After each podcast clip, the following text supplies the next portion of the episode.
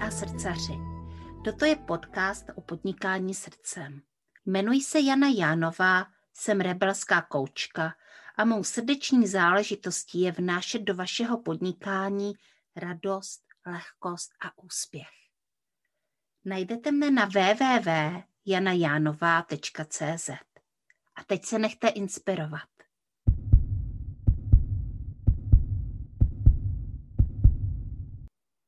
Dobré ráno, dobré odpoledne, dobrý večer, dobrou noc, posluchači podcastu Srdeční záležitosti. Já jsem tady s dalším dílem a vůbec netuším, kdy mě posloucháte, tak proto všechny ty pozdravy. A já, jak dneska už aj vidíte, protože podcast Srdeční záležitosti už má i eh, podobu v podobě obrazu, eh, takže dneska tady zase nejsem sama a já tady mám úžasnou ženu, Jení Hejlovou. A Jení Hejlová je podnikatelkou a je také hlasovou koučkou. Ahoj Jani.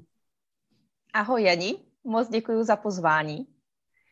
Já jsem moc ráda, že tě tady mám, protože v mém životě, v mém podnikání se teďka dějí změny a vůbec eh, tu energii té změny hodně teďka cítím.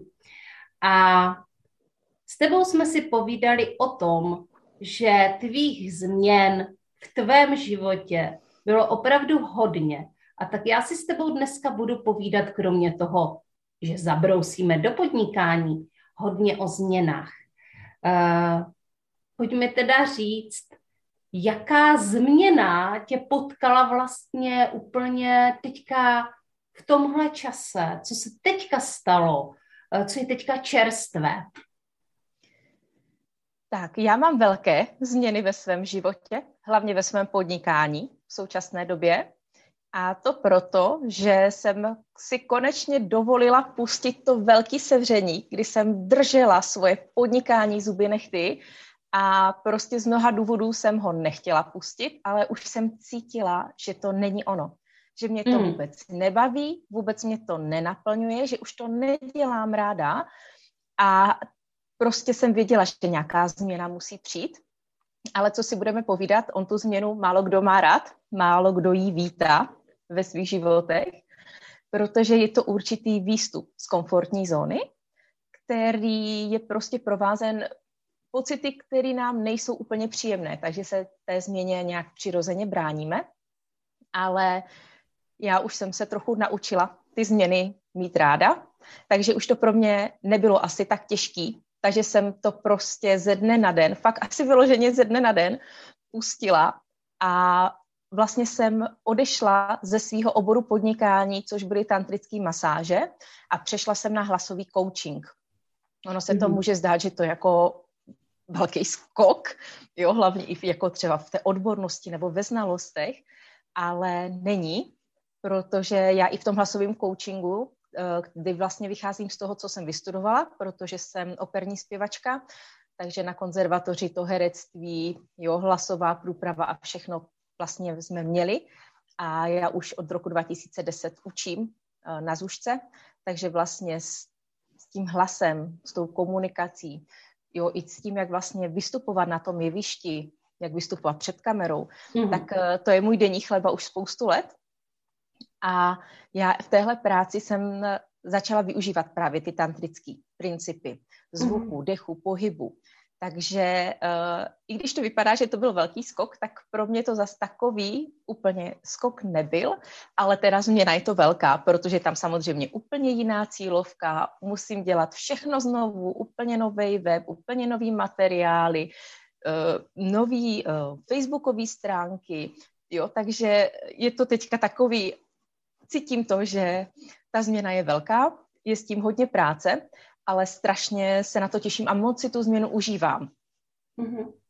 Ale já se asi teďka potřebuju trochu doptat, abychom osvětlili celou tu cestu, protože ta cesta je to, co vlastně posluchače zajímá. Jak když jsem uh, vlastně tvořila koncept podcastu, když jsem si říkala, já o čem budu vlastně točit podcasty, uh, tak uh, jsem zjistila, že já chci točit podcasty o těch krásných příbězích a nejenom o těch krásných příbězích, ale o těch povzbudivých příbězích. Ono kdysi byla taková knížka, ona se jmenovala Polevka pro duši, myslím. A byly tam různé povzbudivé příběhy, kde vlastně to všechno vyplývalo z toho konceptu taky jsem byl v prdeli prostě, ale uh, těmahle principama uh, tě, uh, jsou tady možnosti, jak se z toho dostat. Pojďme se inspirovat tady těmahle příběhama a já jsem si říkala, že něco podobného budu dělat v podcastu. Takže já vím, že tvoje životní cesta je, ale začala samozřejmě narozením, ale je jako veliká, že tam je spoustu příběhů. Uh, tak pojď nám pozdílet, že bychom se měli zamyslet nad tou změnou, kde cítíš takovou úplně jako první nejvýraznější změnu ve svém životě, takové to pnutí, že prostě tam musím jít, i když se to zdá úplně nelogické. Tak takovou změnu jsem zažila, když mi bylo 30. Pro mě je ta třicítka takový fakt zlomový věk, a já před tím, před tou třicítkou, jsem byla hodně konzervativní. Já vždycky říkám, že to je můj minulý život a pak můj současný život, protože já jsem byla vlastně úplně jiná, než jsem teď. Já jsem byla strašně nesebevědomá a z toho vyplývalo, že jsem byla strašně závistivá. Eh, moje sebehodnota byla úplně nulová a já jsem opravdu potřebovala, jakoby, když už jsem si něco vytvořila, tak v tom se trvat protože pro mě ta změna byla něco, co by mě strašně ničilo. Ale jak to tak bývá, tak mi život seslal uh, muže, který zase naopak tu změnu ve svém životě potřebuje a kterého ubíjí, když má nějaký ten stereotyp. Mm-hmm. Takže my jsme spolu tak trochu jako, nechci říct úplně bojovali, ale byly tam určité třecí plochy. A já jsem měla tehdy hrozný strach z toho, že se mi blížila ta třicítka. Já jsem nějak asi vnitřně cítila, že tam prostě dojde k něčemu. A jsem to obrečela. Když mě bylo 29, tak už jsem prostě brečela na narozeniny, že mi bude za chvíli těch 30. A došlo tam k tomu, že já jsem, mě umřela profesorka z konzervatoře. A mě to strašně zasáhlo, protože jsme měli spolu nádherný vztah a já jsem vždycky vnímala to, že jsem jí zklamala v tom, že jsem se nešla věnovat té pěvecké dráze, protože ona mi moc věřila, dala do mě spoustu energie, ale já jsem ušla na konzervatoř s tím, že chci učit. Já jsem nikdy nechtěla být profesionální zpěvák, a, ale vnímala jsem, že jí to bylo líto. A když zemřela, tak jsem cítila takový nějaký závazek, že jí to musím, že jí to prostě chci vrátit a rozhodla jsem se, že teda nastoupím do divadla. Aha. A udělala jsem tehdy konkurs do Banské Bystrice, protože tam moje paní profesorka začínala zpívat a já tam mám rodinu, takže to bylo takové naše jako společné město. A ten konkurs jsem vyhrála. A když jsem to šla říct teda na svoji zušku, kde jsem učila, že od pololetí končím a že nastupuji do opery, tak se to tam teda nesetkalo úplně s velkým pochopením. A nesetkalo se to teda vůbec s žádným pochopením u mého manžela, který na mě začal vyvíjet neskutečný tlak v tom, že prostě pokud odejdu, tak eh, to manželství rozbiju. Mm. A já jsem vůbec nechápala jakoby tu souvislost, protože já jsem věděla, já budu od pondělí do pátku prostě v opeře a na víkendy přijedu domů, teď prostě budeme spolu, budeš tam jezdit, jo, bude to prostě super, jo, bude to nějaký zpestření toho našeho vztahu, trošku si odpočineme, my už jsme spolu tehdy byli asi sedm let. A on to prostě nechtěl vůbec vidět, takže my jsme tehdy naštívili i jako manželskou poradnu a všechno a já jsem tehdy zažívala hrozný stavy, které už se mi demonstrovaly i na fyzické úrovni, že jsem se furt jako e, třásla, žaludeční problémy jsem měla, strašně zle mi bývalo a já jsem prostě věděla, že musím odejít do té Bystrice. Já jsem to věděla. A prostě jsem to musela udělat, i když ten manžel byl tak strašně proti, a nebudu teďka vyprávět, jaký všechny kroky se tam udály, prostě byt jsem sehnala asi až den před nástupem do, do zaměstnání, jo. Bylo to takový, že fakt jsem furt věřila, že tam mám jít, ale eh, všechno to až na poslední chvilku do sebe začalo zapadat. No nakonec jsem tam prožila úplně nádherný rok. Seznámila jsem se s úplně jiným uh, prostředím, úplně s jiným okruhem lidí, což mi hodně pomohlo, protože fakt jsem pochopila, že jak se říká, že jakýma lidma se obklopujeme, tak takovými se stáváme. A já jsem se obklopila úspěšnými podnikateli tam a oni mě naučili vidět svět úplně jinýma očima. A v tom roce, kdy já jsem byla v té opeře v Banské Bystrici, tak se nám přihodilo to, že uh, manžel měl doma nějaké problémy a prostě se rozhodl, že prodáme náš byt, který jsme měli nádherný v centru města v Šumperku, mezonetový, dvě koupelny, zahrada, velký balkon, prostě sen, můj sen. A že ho prostě prodáme a odjedeme dobrovolničit do světa na rok. Ale to už pro mě byla zase jako extra velká změna najednou, protože mě v té Bystrici bylo hezky, já jsem tam nechtěla odcházet, i když teda plat byl šílený, já jsem tam měla plat 12 tisíc na naše, takže z toho platit nájem a výžit, tak to se fakt jako bylo to náročný. A manžel mi tehdy říkal, no jo, ale dívej, je nám 30 a když to neuděláme teď, tak už neodjedeme nikdy do toho světa.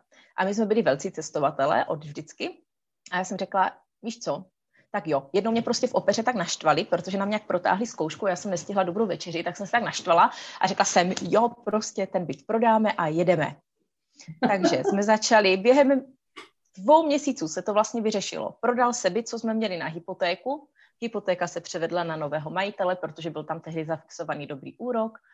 Eh, našli jsme si přes nějakou platformu, která právě združuje dobrovolníky a hosty z celého světa. Udělali jsme si nějaký plán, jak prostě pojedeme, kde kolik měsíců strávíme. Já jsem dala výpověď v práci, manžel dal výpověď v práci a prostě někdy, jestli to bylo 28. června nebo tak nějak na konci června, jsme prostě sedli u nás ve Vykyřovicích na vlak a jeli jsme na letiště a odletěli jsme tehdy poprvé jsme byli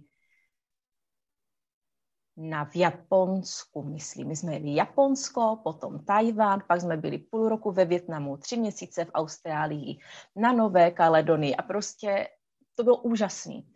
A tahle cesta, to byl ten počátek asi toho, kdy já jsem začala tu změnu vnímat jako naprosto běžnou součást svého života. Protože jsem vlastně pořád žila někde jinde, pořád jsem potkávala jiný lidi, každý den byl jiný. Když jsme dobrovolničili, tak jsme se učili nový práce, takže já jsem si prostě vyzkoušela od zahradníka přes servírku, manažerku hotelu, prostě spoustu profesí. A jak jsem tom byla ten rok a furt se děla nějaká změna, tak mi to vlastně přišlo už naprosto přirozený a asi od té doby už tu změnu vidím jinak, než jsem ji vydala dřív. Jo, že prostě teďka je to pro mě něco, co naopak vítám, protože vím, že mi to přináší něco nového a zajímavého do života, co mě může zase někam posunout, co mi může dát nové možnosti, nové obzory. Takže i když já neříkám, že jsem nadšený vítač změn, že prostě každá změna by bylo, jo, wow, pojď, pojď do mě, je to, pořád mám ty pocity jako, mm, nechce se mi úplně, ale jo, věřím, že to bude dobrý. Mm-hmm. Tohle je neuvěřitelný příběh takový příběh jsem tady v podcastu ještě neslyšela, abych pravdu řekla. Že samozřejmě startujeme uh, ty změny v kterémkoliv věku svého života, takže třicítka může být skvělé datum na to prostě uh, odjet do světa, začít dobrovolničit, uh, užít si vlastně cestování, užít si změny, naučit se nové věci. Nicméně opravdu tvůj příběh je unikátní. A ty jsi tam teda byla rok, byla jsi rok ve světě. A co se dělo dál? No, po roce se mi začalo stýskat, se přiznám, že už to bylo pro mě asi dlouhá doba a já už jsem cítila, že bych chtěla někde jakoby zahnízdit, někde si prostě vytvořit ten svůj domov, že takové to, že ten domov nemáš nikde, že jsi všude doma, ale vlastně nikde doma tak eh, mi najednou už začalo trochu vadit. Jsem začala nalíhat na manžela, že už bych se chtěla vrátit a něco vybudovat doma. A to je ještě možná důležitý zmínit, protože já jsem tam eh, v tom Větnamu potkala v tom hotelu, kde jsme vlastně dobrovolničili, úžasný lidi z celého světa. A potkala jsem tam jednu holčinu z, a teďka nevím, odkud ona přesně byla, jestli ona byla z Kazachstánu nebo odkud, A ona dělala numerologii a říkala, pojď, já ti prostě eh, řeknu, když řekni mi datum narození a já ti prostě řeknu, jaká seš a jaká je tvoje životní cesta. A ona teda uh, mluvila rusky, já jsem na ní mluvila česky, vždycky si porozumíme, takže jako nezachytila jsem úplně každý slovo, ale to hlavní poselství bylo, vykažte se na zaměstnání, ty seš ty nemůžeš, aby tvůj život řídil někdo jiný. Prostě, mm. jak se hmm. vrátíš, začni podnikat. A já jsem si teď říkala, no tak to teda jako jo, tak jako svobodu mám ráda. Nemám ráda, když mi někdo něco diktuje, jo, a když se musím podřizovat v práci, ale já a business lady, tak to ne. A pak jsem potkala ještě jednu eh, větnamku, to byla maminka od holčiny, se kterou jsme pracovali. A ona zase věštila z eh, ruk, z dlaně. Mm-hmm. Takže já jsem jí dala svůj dlaň, ona tam koukala na ní a říkala, ty máš tak uh, přes Google překladač, teda jo, větnamský fakt už to, to jsem nedala, ale přes Google překladač mi říkala, že má moc krásnou ruku a že tam vidí nádherný, šťastný a hodně bohatý život. A já jsem si říkala, tak business lady, finance, bohatý život. Říkám, tak asi jo, si to fakt mám dělat. Takže my jsme se vrátili Zůstali jsme teda v Banské Bystrici chvilku u nás na chalupě, protože jsme vlastně neměli nic. My jsme prodali ten byt, měli jsme teda nějaký základní kapitál, na který jsme teda nechtěli šahat, takže jsme poprosili rodiče, jestli teda můžeme zůstat na chalupě, že se tam postaráme o zahradu, o všechno, že tam prostě budeme gazdovat.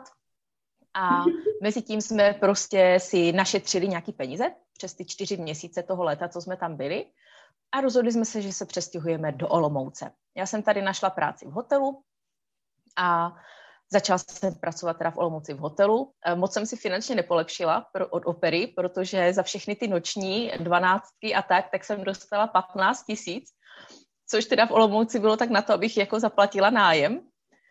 Takže jsem vlastně začala hledat něco jiného, co bych k tomu uh, mohla.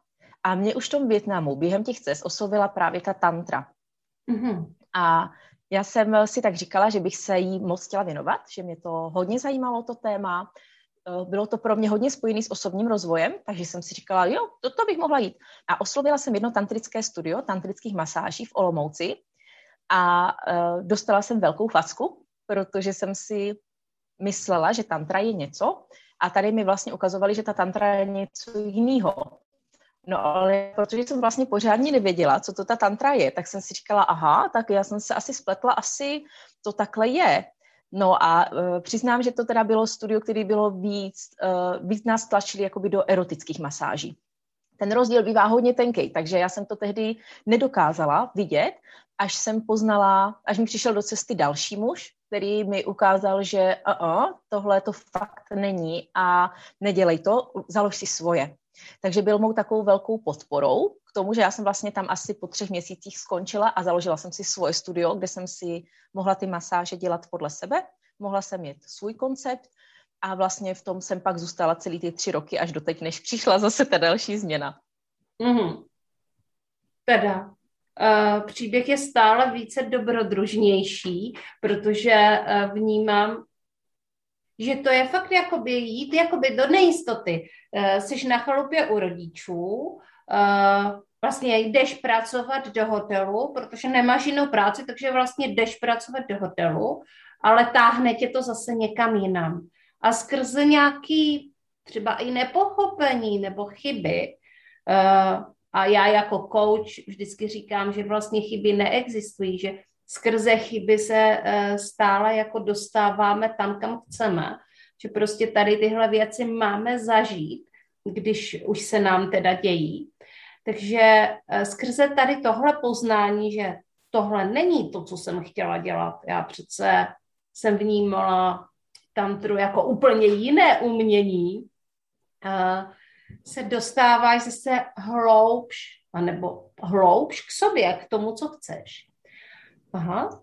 Takže tantrické jo. studio. A já vím, že to tantrické studio ještě existuje, že ty si vlastně se stala skutečně úspěšnou uh, business lady, jak říkáš, protože studio funguje, studio je hodně navštěvované, v podstatě už je uh, i problém se k vám obětat, protože máte hodně plno, že jo? Tak uh, jaké to bylo najednou být majitelkou tantrického studia? Jako samouk tantrický.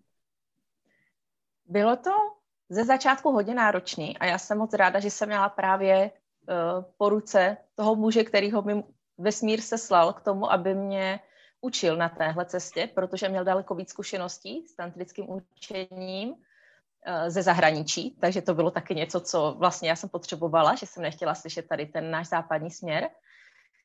Ale já jsem to musela zažít. Já to zpětně vidím, že jsem to musela zažít, protože mě to strašně moc naučilo o mojí hodnotě a o mých hranicích. Hmm. Protože já jsem vlastně začala uh, na těch masážích potkávat muže, kteří hrozně moc zkoušeli ty moje hranice. Kteří mi tvrdili, no víš, ale jako na tantrických masážích to přece běžně chodí tak to jo, když to nebudeš takhle dělat, tak prostě nebudeš mít klienty. A já kdybych neměla tu oporu vedle sebe, tak bych tomu asi i uvěřila, asi bych to zabalila, ale já jsem se vlastně takhle musela naučit stát si za sebou. Stát si za tím a říct si, ne, ne, ne, není vždycky náš zákazník náš pán. Já mám svoje podmínky svého studia, to, jak to tady bude probíhat a přijde ten, ze kterým ty podmínky souzní a ten, ze kterým to nesouzní, tak ať eh, jde jinam, tam, kde mu to bude vyhovovat. Mm-hmm. Ale uh, tohle samozřejmě nepřišlo ze dne na den, takže já jsem si tehdy prošla prekancerózou děložního hrdla, protože prostě mě to zasáhlo fakt až na takových hlubokých úrovních mého těla, kdy uh, jsem asi dlouho nebyla schopná poslouchat, nechtěla jsem asi možná slyšet to svoje tělo, a ono by to teda muselo dát najevo takhle radikálně, že tudy cesta nevede mm. a že fakt se musím postavit sama za sebe. Takže já jsem i těmto, jak, jak říkáš, chybám, jo, to ne, nebyla chyba, to prostě byla zkušenost, ale jsem jim moc vděčná za to, že se v mém životě stali, protože mě neskutečně posunuli někam jinam. Mm-hmm. Takže dneska fakt uh, mám v tom studiu nastaveny svoje pravidla, vybírám si masérky podle toho, aby souzněly taky s tím, jak já tu tantru vnímám. A přichází nám už ti klienti fakt, který chceme. Takže uh, jsem za to moc ráda, že i ty covidové doby, jak si vždycky nějak přečkáme, takže jo, je, je, je to super. Ale jak říkáš, že tam vždycky asi, když už si naplníš to, co máš dělat, nebo potkáš ty lidi, který máš potkat, prostě ta tvoje mise v určitém úkolu skončí, tak přijde ta změna. Přijde zase něco, kam se máš posunout. Mm-hmm. Ale ještě než dojdeme k té současnosti, k tomu, co se děje teď, což je taky velice zajímavé a prožíváme to v podstatě i spolu, tak eh, já se potřebuju zeptat, jaký je vlastně rozdíl mezi tou západní tantrou a tou původní, nebo možná, že už modifikovanou, ale východní tantrou. Nebo jak to vnímáš ty? Já jsem vnímala hodně velký rozdíl v tom, že tady na západě u nás je ta tantra uh, vnímaná úplně jinak. A já jsem postupně pochopila pro sebe, nevím, jestli je to prostě to správné pochopení, ale já jsem si to vysvětlila tak, že uh, v té Indii, kde to vzniklo, ta kultura je úplně jiná. To myšlení je úplně jiné. A já, protože jsem tam žila, tak uh, jsem to zažila. Já jsem to vlastně začala navnímávat z toho jejich myšlení.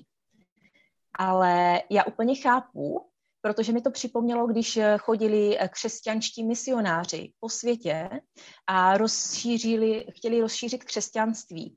A přišli mm. do kultur někde tam na Papu Novou Gvineu, prostě, kde to ty lidi fakt nemohli pobrat. Oni to vůbec nemohli pobrat, protože jejich nastavení bylo jiný.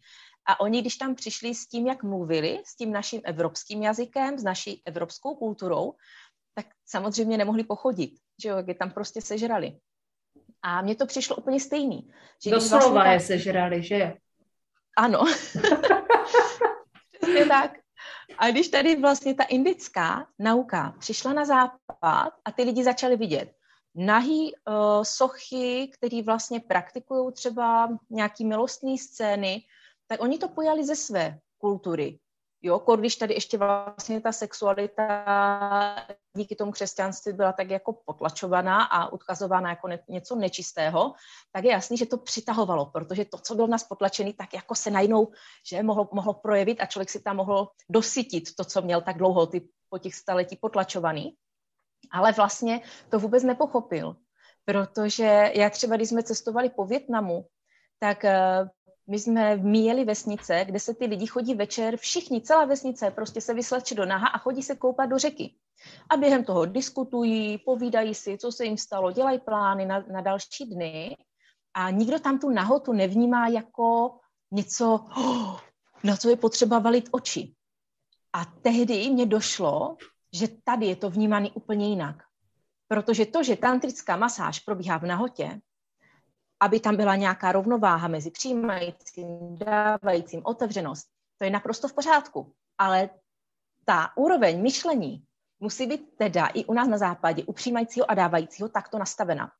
A ona není. Protože co si budeme povídat, ti muži chodí často na tantrické masáže proto, aby prostě okukovali nahý ženský, nahý masérky, krásné holky. A většinou, i když se podíváme, tak v těch tantrických studiích jsou prostě krásné mladé holky. Jo, žena prostě ve středních letech nebo jo, kolem padesátky, už tam jako nemá místo. A to jsem pochopila, že je vlastně to špatný, protože se vlastně vůbec nepochopilo to jádro, kdy ta tantra začíná pracovat od sebe. Kdy já začínám ovládat svoji energii, začínám vnímat svoje tělo. A ta práce v tom páru je až úplně na pokročovní. A u nás je to vnímané, že tantra je vlastně jako uh, praktikována jako nějaký posvátný sex hnedka od začátku, aniž abych měla zkušenost se svým tělem, jo, s tím, jak funguje ta energie, jak s ním mám pracovat, tak se hnedka pouštím do nějaké interakce vlastně s partnerem a to je podle mě úplně mimo. Mm-hmm. Jo, mhm. takže já si myslím, že tady to pochopení fakt šlo hodně do toho, do té sexuality, do toho partnerského propojení, ale úplně se zapomnělo na to, že nejdřív musím začít u sebe.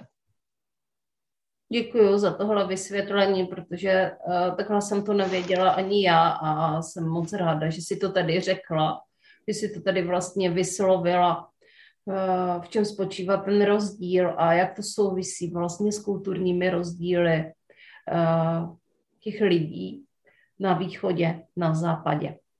Dobrá, pojďme se teda pustit do toho, co se, co se děje teď, protože najednou uh, Jana Hejlová se stala hlasovou koučkou. Úplně, když si říkala, že to souvislosti má od podlahy, změnila své podnikání.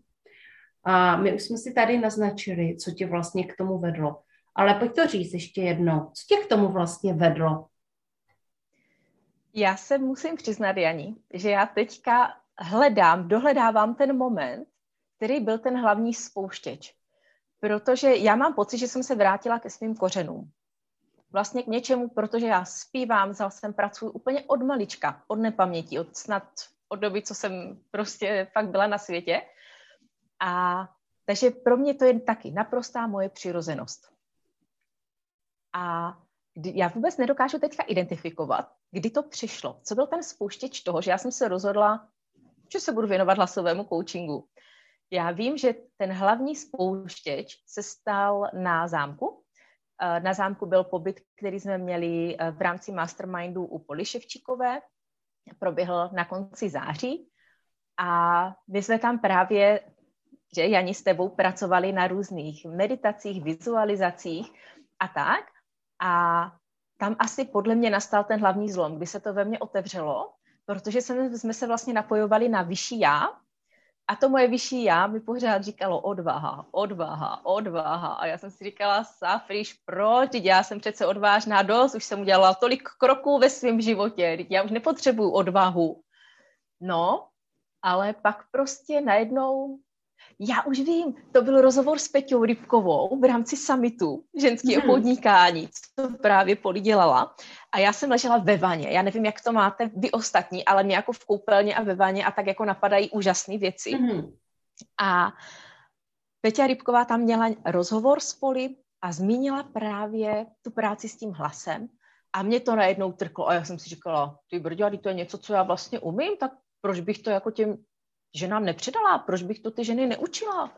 Oni to potřebují umět se sebejistě prezentovat, jak před kamerou, v podcastech, dělat webináře. Jo, nebo teďka začíná mi i klientky jako vyloženě z offlineu, který jsou třeba manažerky, prezentují různé projekty před sálem plným lidí. Já jsem si říkala, já to umím, tak jo, já to začnu dělat, to je vlastně, to je to, co dělám ve škole, to je úplně to stejný. tak jsem napsal, tak jsem namluvila Poli hlasovou zprávu, říkala jsem mi, ty Poli, mám tady tenhle nápad, co ty na to říkáš? A Poli říkala, výborný, běž do toho, to je super. Tak jsem říkala, aha, tak jo. No a to jde tak strašně rychle, že já to vlastně doteď nedokážu mentálně úplně uchopit, protože to je fakt ani ne měsíc, ani ne měsíc a já mám nový web, novou facebookovou stránku, úplně prostě jsem vytvořila novou nabídku služeb, už jsem oslovila tolik klientek, že já mám jako plno na ten hlasový coaching, protože tím, že ještě učím, tak nemám uh, zase takovou časovou kapacitu úplnou. Takže je, jako, já jsem z toho až sama překvapená, jak to frčí a jak když asi najdeš to svoje a jsi fakt v tom flow a ne, neděláš nic na sílu, tak jak jsem prostě předtím držela to svoje podnikání, tak najednou, jak to jde všechno hladce a já, já se teďka cítím v tom taková jako hodně ještě vláčená, že je spousta věcí, co musím udělat, že na tom začátku je to hodně, takže teďka třeba vytvářím pracovní listy pro svoje klienty s nahrávkama na YouTube, aby věděli, jak správně vyslovovat určitě cvičení a tak. Ale já si náramně užívám a jsem si sobě vděčná, že jsem si to dovolila. Tobě vděčná, Jani, za to, že s náma udělala tady ty vizualizace, protože prostě to fakt byl takový start do, toho, do té nové etapy mojí. Mhm. Děkuju. Já, já jsem si ten pobyt na tom zámku s Polinou Ševčíkovou a s váma, s ostatníma ženama taky moc užila. Bylo to úžasné. Uh, myslím si, že se tam otevřelo hodně věcí, že se tam, uh, že tam přišlo spoustu vizí, že tam vlastně, že jsme si přitáhli tu energii, kterou jsme vlastně do těch svých projektů potřebovali. A jsem moc ráda, že vlastně můžu provázet eh, vás ženy v Mastermindu Polí Ševčíkové jako koučka, protože jsem se zase setkala s úplně jinýma ženama a s jinými typy podnikání a vnímám to taky jako velký. Takže já vlastně taky děkuju za tahle setkání a někdy i já se prostě jako jenom jako pozorovatel koukám, co se vlastně děje. Co některé prostě věci, které mně přijdou jako, že jo, já udělám vizualizaci tak, jak to nejlépe umím, tak, jak to nejlépe cítím, tak, jak mi to z vrchu přijde. Uh, a, ale co to dokáže způsobit v našich hlavách, srdcích a tělech, to já nedokážu úplně odhadnout. A uh, ty věci, je, bývá to spouštičem a může to být spouštičem velikánských věcí. Takže uh, strašně ráda tě podporuju na tady téhle tvé cestě. Uh, hele, a pojď teďka si teďka udělat takový jako promo okýnko, jo? Co ty vlastně jako v tom hlasovém coachingu tomu klientovi, třeba nás poslouchá někdo, kdo to zrovna teďka potřebuje. Chce se naučit prezentovat, chce se naučit pracovat s hlasem, chce uh, vlastně ovládnout tohle umění, protože práce s hlasem je vlastně práce se srdcem člověka, že jo, tam uh, to rezonuje ještě na úplně jiných úrovních, tak uh, co vlastně nabízíš svým klientům? Já moc děkuji za tuhle otázku, Jani, protože nevím, jestli je to tím, že jsem se začala teďka věnovat tady téhle oblasti, tak ke mně přichází právě spousta podobně zaměřených lidí, takže mně přijde, že se teďka vyrojilo jako spousta podobně zaměřených projektů na hlas, ale vnímám, že každá vlastně to děláme trochu jinak že někdo jde víc do té terapie hlasu, jak jsi říkala, že jasně, to prostě vychází z nás. Jo, přiznejme si, kolik z nás třeba nemá rádo svůj hlas. Nebo nemá ho rádo, když ho slyší na nějaké nahrávce, protože my se slyšíme jinak, že jo, než eh, to nakonec zní. Takže spousta lidí má problém s barvou svého hlasu nebo s jeho dynamikou, jo, s tím, jak mluví potichu nebo nahlas. A já, protože jsem zpěvák, tak eh, já taky samozřejmě vnímám, že ten zpěv je vyjádření naší duše. Že to je nádherná terapie toho, jak vyléčit svoje emoce, jak je dostat ze sebe ven, vyspívat je.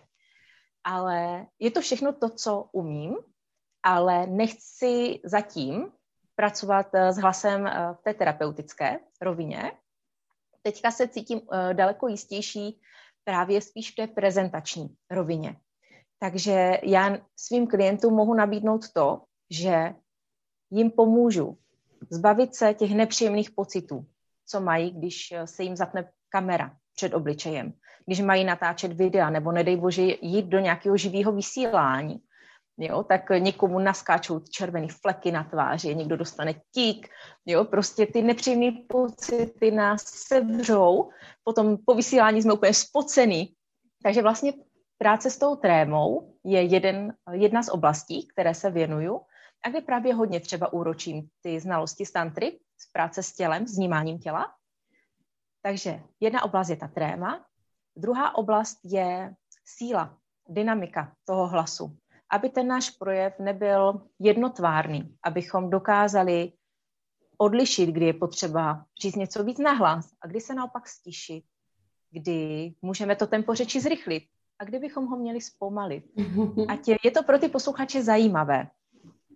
Pak je to samozřejmě artikulace, protože co si budeme povídat, v dnešní době jsme uh, všichni takový jako zrychlení a děláme věci tak uh, co nejrychlejš, ale neúplně efektivně. Takže uh, tím hodně trpí naše výslovnost. Mm-hmm. My často uh, vlastně vůbec nepoužíváme artikulační svaly, vůbec nepovolujeme čelist, a přijde nám, že nám jde rozumět.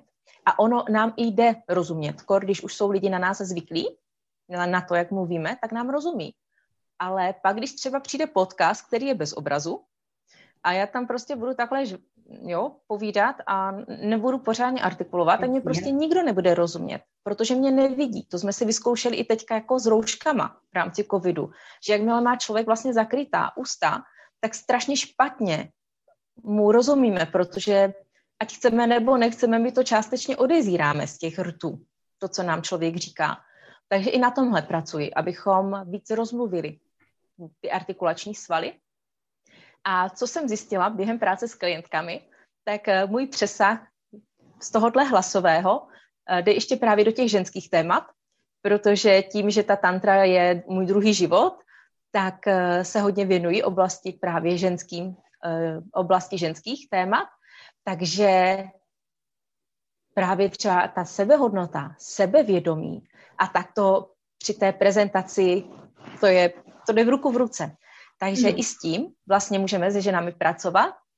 A co je ještě takový uh, další můj bonus, nebo jak to nazvat, navíc, tak je určitá technická znalost a ta vychází z toho, že můj manžel je kameraman, střihač, točí videa, stříhá videa, takže já vlastně mám nějakou znalost toho, jakou používat techniku, jak používat světla, i když teďka teda točím v provozovně, takže mám podmínky provizorní, ale uh, třeba ve tříměsíčním coachingu, co jsem teďka připravila nově, tak tam vlastně i, že nám nabízím se, profi sestříhání jejich videa mm-hmm. prezentačního, jo, nebo prostě obecně pomoc, jak ty videa stříhat, jak je upravovat, jak je dobarvit, jo, s čím si uh-huh. pomoct tady po té technické stránce. Takže to je vlastně ještě taková další oblast, kterou můžu nabídnout. Tak to je krásné, jak jste to propojili. A mezi tím, co ty jsi mluvila, já jsem si uvědomila, jakou já jsem ušla velikánskou cestu, protože tady tento podcast pravděpodobně už je nějaký 60. nějaký, jo, když eh, vyjde, tak už bude mít takovýhle číslo. Tak já mám za sebou natočených eh, víc jak 60 podcastů. A mm, moc dobře si vzpomínám, jaké to bylo, když jsem začala podcast natáčet. My jsme ho tehdy ještě natáčeli s kolegou, první díly jsou natočeny eh, s mým bývalým kolegou podcasterem a já jsem si byla velmi nejistá a on vlastně taky, protože my jsme vůbec jako netočili, my jsme točili naživo a protože on zpracovával tu technickou část, tak on to chtěl mít jako tip-top, jo? Takže vždycky si řekneme, eh, když skončíme mluvit, my jsme tam někdy měli třeba více lidí, tak když skončíme mluvit, eh, tak já teďka nevím, ano, říkali jsme si děkuji a já to potom vystřihnu. Takže on vlastně vždycky, když někdo končil mluvit, aby jsme si náhodou neskočili do řeči, jo, to, byla ten, to byl ten chlapský přístup. Já jsem to jako nechápala, ale prostě potřídila jsem se tomu. Takže my jsme vždycky skončili mluvit a řekli jsme děkuji. A potom zase někdo jiný začal mluvit a potom zase řekl děkuji. A tak Teďka možná prozrazuju zákulisí podcastu. Sorry, Františku, jestli to posloucháš, jo. Ale já jsem to prostě musela říct. Všechny děkuji, většinu děkuji jsme vystřihli. A potom šel ten podcast teprve ven.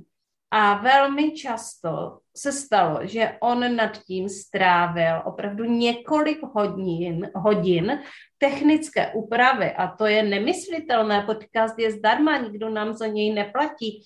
Takže samozřejmě, že nás to omrzelo takhle to dělat. A taky, když si pustíš naše první podcasty a pustíš si třeba nějaký povedený díl teď, i třeba nepovedený, uh, i když já nemám nepovedené díly, že?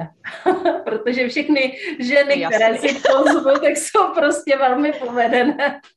Takže ty díly nemůžou být uh, nepovedené ale i kdyby si prostě uh, vlastně pustila podcast, který já bych si řekla, že ho vyhodím, protože je prostě třeba technicky, um, tak je pořád lepší než ten první. A uh, jako ušla jsem velikou cestu, ale bez toho, abych tu cestu prostě jako podstoupila díl po dílu, by to nešlo. Já teda se přiznám, že nějaké uh, vzdělání mám. Já jsem hodně chodila na recitační soutěže, které jsem vyhrávala, chodila jsem do zpěvu, zpívala jsem. Konec konců teďka i moje... Dceru máš úspěšnou. Ano, dcera je teďka úspěšná, zpívá, uh, je prvním rokem na konzervatoři, takže my to máme, my to máme v rodě, my to máme prostě uh, daný od Boha, ale, ale přesto je to slyšet že člověk, když trénuje, tak prostě to nese velikánský výsledky. A tohle vlastně můžete zažít s Janí, protože ona vás tím provede. Nemusíte si projít tou náročnou, více jak roční cestou, protože to je skutečně rok a, rok a půl práce mojí. Ale může to být třeba tříměsíční hlasový coaching. Já bych tady k tomuhle ještě Janí dodala. Já nevím, jestli si všimla, jak je taky neskáču do řeči, protože jsem na to tak zvyklá, že se tam pak ten zvuk u většiny mm, těch zařízení, na kterých se to nahrává, že jakmile si skočíme do řeči, tak se utlumí. Takže já taky mhm. jsem zvyklá nechávat domluvit. Mm. Ale k té technické stránce věci uh, bych ještě právě chtěla dodat, to, ty si to vlastně řekla, že s tím bojuje spousta žen na začátku a já jsem s tím bojovala taky s tím, že máme tu potřebu to dělat technicky výborně. Že řešíme, jaké bude světlo, jaký bude zvuk. Zvuk je, je důležitý, to jako samozřejmě, ale řešíme spoustu věcí jakoby navíc a pak nám trošku už upadá ta energie, nemáme tolik sil řešit dobře ten obsah. A je to velká škoda, protože právě jak jsi zmínila, eh, i když to necháme prostě technicky na tím mávneme rukou a je to autentický, tak to ty posluchače zaujme. Takže i takovou nějakou technickou lehkost, to je to, co taky že nám v těch konzultacích předávám a co se je snažím naučit, protože i mě to bylo naučeno, takže uh, to teď můžu předávat dál, protože jsem dělala, ano, úplně to stejné. Prostě trávit hodiny a hodiny stříháním a řešit, jak to natočit, aby se to pak co nejméně muselo stříhat, co nejméně té mm, posteditační práce na tom. A je to neskutečně vyčerpávající, co si budeme povídat. Zvlášť, prostě když to pro nás ženy to tvoje, že? Zvlášť, když je to prostě práce, eh, pokud to teda chceme mít takhle dokonalé, můžeme to zadat někomu jinému. Samozřejmě nás to bude stát peníze. Ale pokud to není to vaše, tak, eh, tak vás to spíš jenom jako vyhoříte, znechutí vás to. Časem prostě, když to člověk bude dělat pořád do kolečka, do kolečka, tak, eh, tak mu z toho odejde to hezký a zůstane vlastně tady to vyčerpávající. Takže já už tady tohle nedělám. Eh, vlastně s kolegou nenatačíme. Eh, a to je druhá věc, kterou jsem si vlastně dokázala pomocí podcastu. To je hrozně super, eh, tady tenhle rozhovor, protože přináší to ke mně uvědomění. Další věc je, že teď vidíš, že jsem tady jakoby v podcastu sama a já jsem hrozně dlouho musela natáčet s někým. Uh, jako měla jsem ještě svýho podcastového parťáka, takže jsme měli a měla jsem tady tohle přesvědčení limitující vlastně uh, ještě z, kdysi z podcastu uh, Život jako hra, mé koučovací školy, která taky má podcast. A většinou tam bylo prostě těch uh, lidí, kteří se ptali, bylo tam více koučů. A uh, kdysi Honza Markel, jeden takový známý kouč, řekl, že uh, je to lepší, když je nás tam víc, že to je jednodušší, lehčí, jako kdyby natáčet, prostě nemáš otázku, zeptat se někdo jiný. Nicméně stoupnout si do své síly je pro nás důležité a já uh, jsem zjistila, že nepotřebuju mít nikoho uh, vedle, abych se dokázala ptát. To je prostě moje odbornost, umět se ptát, takže, uh, takže tady tohle se taky změnilo. Takže nejenom, že jsem zaprac, zapracovala na svém projevu, zbavila jsem se toho, že, uh, bych, že musím být dokonalá, ale um, ještě jsem tady i sama ve své vlastní síle. A takže chápu ty lidi na druhé straně, že třeba můžou mít obavu, že to je velký krok. A proto si můžete pořídit hlasového kouče, který vás prostě tímhle provede. Mm-hmm. Děkuji moc, Janí. Takže přišla i nějaká uvědomění. Mimochodem nevadí mi úplně skákání do řeči, protože i to beru jako autenticky. Já jsem tohle taková hodně jako disciplinovaná, protože když už jsme teda v té technické stránce, tak může to dělat StreamYard. Že jakmile se vysílá přes StreamYard a někdo si skočí do řeči, tak tam pak fakt není nic slyšet. Takže my jsme neříkali děkuji, ale dohodli jsme se vždycky, že si nebudeme skákat do řeči prostě. Budeme na sebe tak jako, jo, už, už jsem domluvila. Mm-hmm, mm-hmm. Jo, my jsme na sebe tehdy ještě nebyl podcast jako uh, nebyl uh, obrazový, takže jsme taky na sebe tak různě jako mávali, mrkali, dávali si ruce přes... No a není, a není to pak jednodušší, když jsi tam sama, nemusíš nic tady z tohohle řešit. Ono je to sice možná, že člověk se bojí, že když máme někoho vedle sebe, je to taková ta pomoc, je to ten parťák, nejsme na to sami. Někdo nám kryje záda. Ale já si myslím, že možná je to na druhou stranu v něčem fakt jednodušší. Že se to, právě můžeš si to dělat podle sebe, nemusíš na někoho koukat. Mm-hmm. Takže tak, uh, to je jenom k tomu, že uh, chápu, že se někdo bojí a že, že s tím jde pracovat a že uh, může pomoct hlasový kouč, a nebo to děláte tak dlouho, až se stanete lepší a lepší a lepší. To je taky ta správná cesta. Hele, Jani, pojďme ještě říct, kde tě můžou potenciální klienti najít. Tak Ideálně na Facebooku, a to jak pod mým soukromým profilem Janě Hejlová, klidně si mě můžete přidat do přátel, ten já používám jenom jako, i když je soukromý, tak ho mám jenom jako na business účely, já pak mám svůj soukromý ještě úplně jiný. A nebo na uh, facebookové stránce Janě Hejlová, pomlčka hlasová koučka. A pokud by vás už rovnou zajímaly třeba moje konzultace a co vám můžou přinést, jak probíhají, co to obnáší, tak je nejlepší asi webová stránka www.janihejlova.cz. Takže všechno Jani Hejlova, tak uh, cokoliv, kdykoliv zadáte a LinkedInu, tak uh, všude mě takhle najdete. Mm, výborně.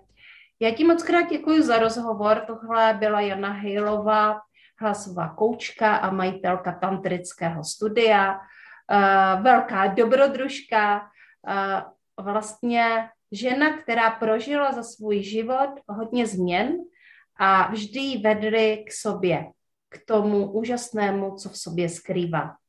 Ještě jednou moc krát děkuji za rozhovor, Janí. Já taky moc děkuju a jenom bych chtěla, že nám vzkázat, nebo i můžu, nevím, kdo jsou uh, naši posluchači, nebojte se změn. Opravdu zkuste se postupně učit jim být otevření, protože ta změna v životě je velice potřebná a jak jste mohli vidět na mým životním příběhu, tak vede vždycky k tomu, abyste se posunuli tam, kam máte a kam máte jít. Takže nebojte se změn. Já se pod to můžu podepsat, nebojte se změn, protože to učím i své klientky, eh, že mají být aktivní, že mají jít změně naproti, eh, protože nechat k sobě věci jen tak přicházet a nechat si tu možnost aktivně je měnit, je vlastně hrozně velká škoda a může to být eh, daleko zábavnější, dobrodružnější a můžeme si ten svůj život tvořit. Mějte se krásně. Naschledanou, naslyšenou. Naschledanou.